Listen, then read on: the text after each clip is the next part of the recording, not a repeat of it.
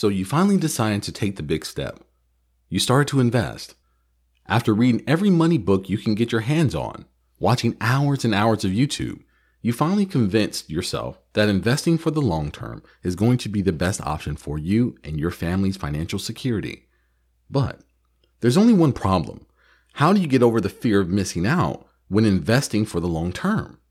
What do you do when you're watching everyone make so much money and it feels like you're falling behind? Well, I'm going to share with you a five step process I share with my clients to help them get over their fear of missing out. All this and more on this episode of Financial Advisors Say the Darndest Things. Welcome to Financial Advisors Say the Darndest Things, where we teach you how to be rich in spirit and righteous in action. My name is AB Ridgeway. I'm the host of Financial Advisors Say the Darndest Things in my mom's favorite Christian financial advisor. I'm a certified private wealth advisor professional, and I've been in the financial industry for over a decade. In 2020, I decided to open a Christian investment firm to help investors like you become rich in spirit and righteous in action. And on this show, we share with you some of the secrets and biblical philosophies that we share with our high net worth clients to better prepare you for your financial life centered around God. Now, before we begin, I think it's appropriate to actually define what FOMO is. Because if you're like me, I really didn't know what it was when I first heard this term FOMO. F O M O. And I mean, I heard it all over the place and it seemed kind of all of a sudden. So, when I received this question from one of our newsletter subscribers, I did like anyone else would do when they didn't know something. I looked it up. And according to the National Library of Medicine, yeah, kind of weird, but definition holds up. The fear of missing out is a unique term introduced in 2004 to describe a phenomenon observed on social networking sites. FOMO includes two processes. Firstly, the perception of missing out, followed up with a compulsive behavior to maintain these social connections. Now, I really like this definition for a couple of reasons. The first reason is that I love the acronym FOMO. This sounds so official, but it says the perception of missing out followed up with the compulsive behavior to maintain these social connections. So FOMO is not just a feeling that you have inside of you, it is something that comes out and is solidified by actions. Now, if that action is appropriate or not is a whole nother conversation. I just wish a lot of our feelings, the positive feelings that we have about life, can manifest themselves into this type of compulsive behavior. You know, behaviors like, you know what, I just got to give today. I woke up this morning, I don't know what it is, but I just have to give. I just have to give something. I mean, give me somebody who needs something, right? this kind of overreaction, right? But for some reason, compulsive behaviors are only attributed to bad behavior. So I think the term FOMO really already starts out with this bad connotation. But I mean, wait 10, 15 years, who knows? But regardless, what I'm going to do for you today is I'm going to give you five steps or a rubric in, in which you can use to overcome your fear of missing out when investing long term. Because we all know that I'm a Christian financial advisor, so everything I do comes from a biblical base or a biblical background, and today is no different. So the scripture I'm referencing is Proverbs chapter 21, verse 5. And it reads, The plans of the diligent lead surely to abundance, but everyone who is hasty comes only to poverty. Now, I'm not going to break this scripture down yet. What I'm going to do is I'm going to give you the rubric. And at the end of the podcast, I'm going to break down the scripture in relation to these five steps. So, the first step here is that we have to recognize that God owns it all. We can't control the stock market, we can only control our participation in it. Many times, investors they have faith in God's decree, but they don't have faith in God's timing. And sometimes decree and time are just not aligned. Sometimes God does answer your prayers, but He's answering them two, three, five years in the future because there's a skill you need to develop first before you're ready to embrace the abundance He is going to pour on you. So it's on us to really be patient when we're asking God for financial help. So God determines where the money is going to go, the inflows and the outflows. It's really on us as good stewards to manage the inflows and manage the outflows to the best of our capabilities, even if that means hiring a professional, you know, someone to kind of help with the numbers. Two, understanding what are you really missing out on? As a financial advisor, I see many clients who pass away with a million, two million, three million dollars in their bank accounts. So I have to ask myself, why were they stressed over one year where maybe they lost a few thousand dollars? Or why were they so happy when they gained a couple of thousand dollars when at the end of the day, when they passed away, they had millions and millions of unused dollars? That tells me a lot. But unfortunately, they had a lot of wasted time too. So some of these clients have sacrificed their time for money. And what do I mean by sacrificing their time? Well, instead of enjoying the life that they had, they worried about the returns. They worried about their month over month gains or losses. They stressed about the economy, what it was doing. And unfortunately, yes, they did make a lot of money. But at the end of the day, did it really matter? So relate this to the fear of missing out. What are you missing out on? Hopefully, if you're investing for the long term, you're missing out on stress. You're missing out on anxiety. You're missing out on the fact that you are glued to your computer or to your phone, constantly refreshing. You know, we talked about this in my newsletter last week, the myopic loss aversion, where we are constantly looking at our statements over and over and over again and we cannot see the long term benefits, which cause us to make irrational decisions as investors, which potentially can cause greater losses than the ones we would have experienced if we have just left it alone. And number three, understanding that you have enough.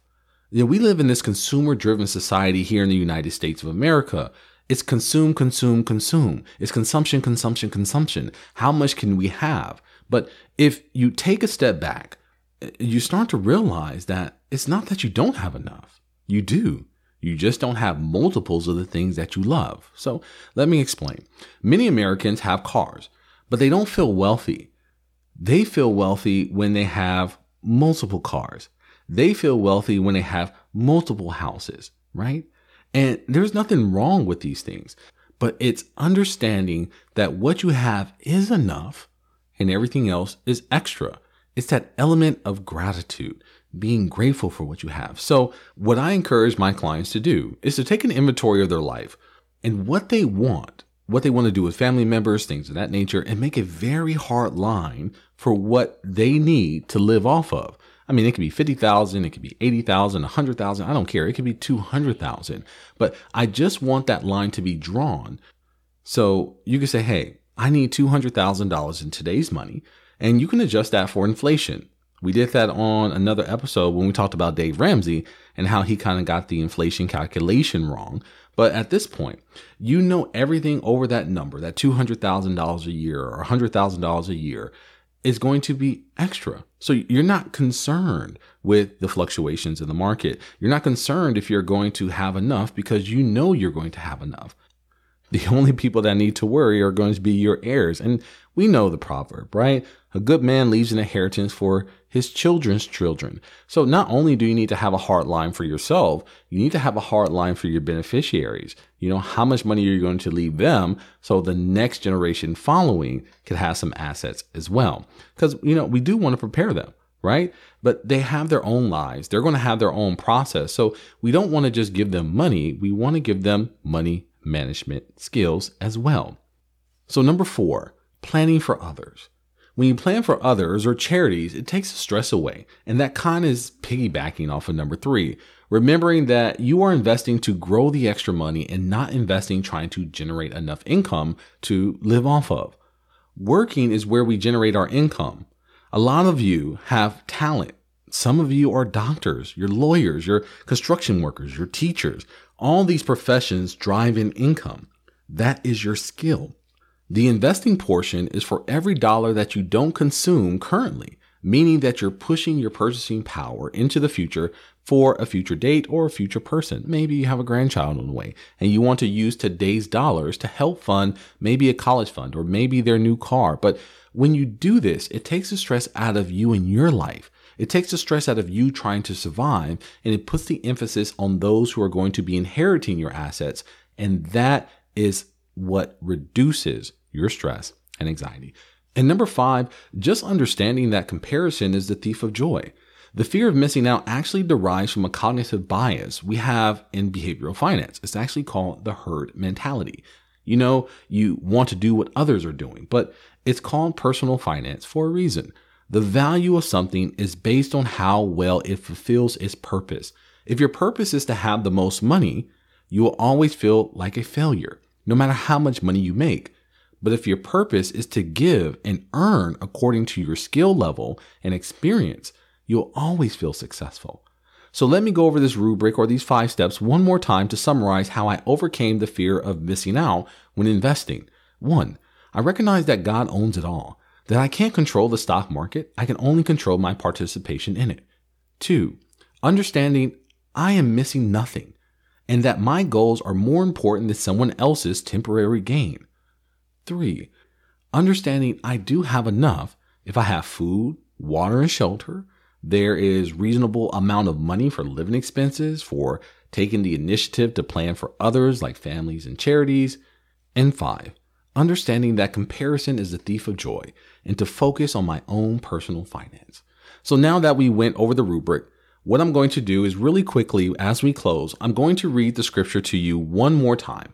It says in Proverbs chapter 21, verse 5 The plans of the diligent lead surely to abundance, but everyone who is hasty comes only to poverty. And understand this the fear of missing out really is one of the underlining themes of being hasty. It's, it's about not being patient. And that's all we talk about. God given us patience. We should pray to God to give us patience. And we actually talked about God's timing a little bit earlier, right?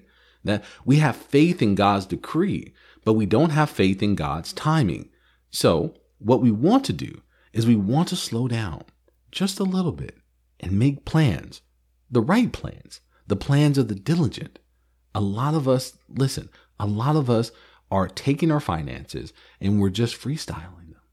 You know, just because you make it month over month, you think that you're doing something great. But when you have plans and you're diligent, when those plans actually come into fruition, you could look back and say, listen, look what God did.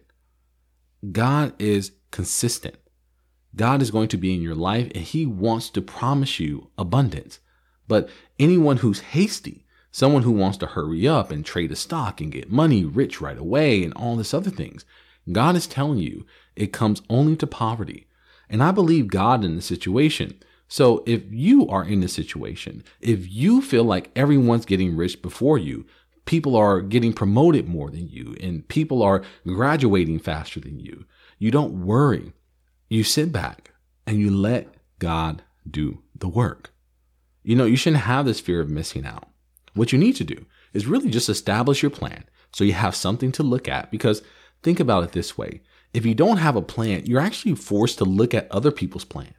And I was on a podcast, and one of the things I said to him is that the reason we're upset with how our lives are going is because we're trying to fulfill our purpose through someone else's talent. Let me say that again. We're trying to fulfill our purpose with someone else's talent, meaning that when you see Beyonce on stage, you want to sing like Beyonce. But, but that's Beyonce's talent. That's not going to fulfill your purpose in life. You have to dig inside yourself and figure out what you want to do. The fear of missing out is the same idea. And that's what happens. You're looking at someone else. You're looking at how someone else makes money by selling or trading, and you want to do that. You want to fulfill your purpose. But I'm telling you that it's not the way that God intended.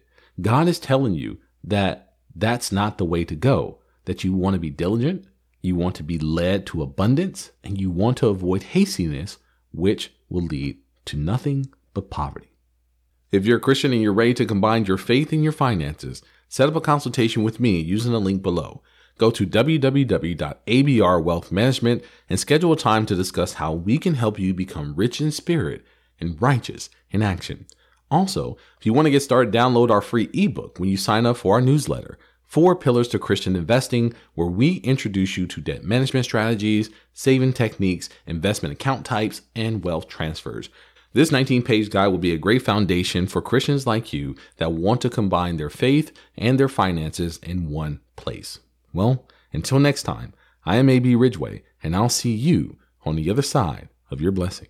Elijah Ridgeway is an investment advisor representative and owner of AB Ridgeway Wealth Management, LLC, a registered investment advisor which produces a podcast show and makes it available on its website and through other distribution channels. Elijah Ridgeway and any guests on the podcast are providing their own views and opinion and are not necessarily the views and opinions of AB Ridgeway Wealth Management. Nothing on the podcast should be construed as solicitation or offer or recommendation to buy or sell any specific security. Investment advisory services are only provided to investors who become AB Ridgeway Wealth Management clients pursuant to a written investment management agreement. Clients of AB Ridgeway Wealth Management may hold positions in securities discussed in the podcast. Past performance is no guarantee of future results. All investments involve risk and may lose money. Financial advisors say the Darndest Thing podcast is for informational purposes only and should not be relied on for any investment decisions. Instead, please consult a financial advisor, accountant, attorney, and or conduct your own due diligence.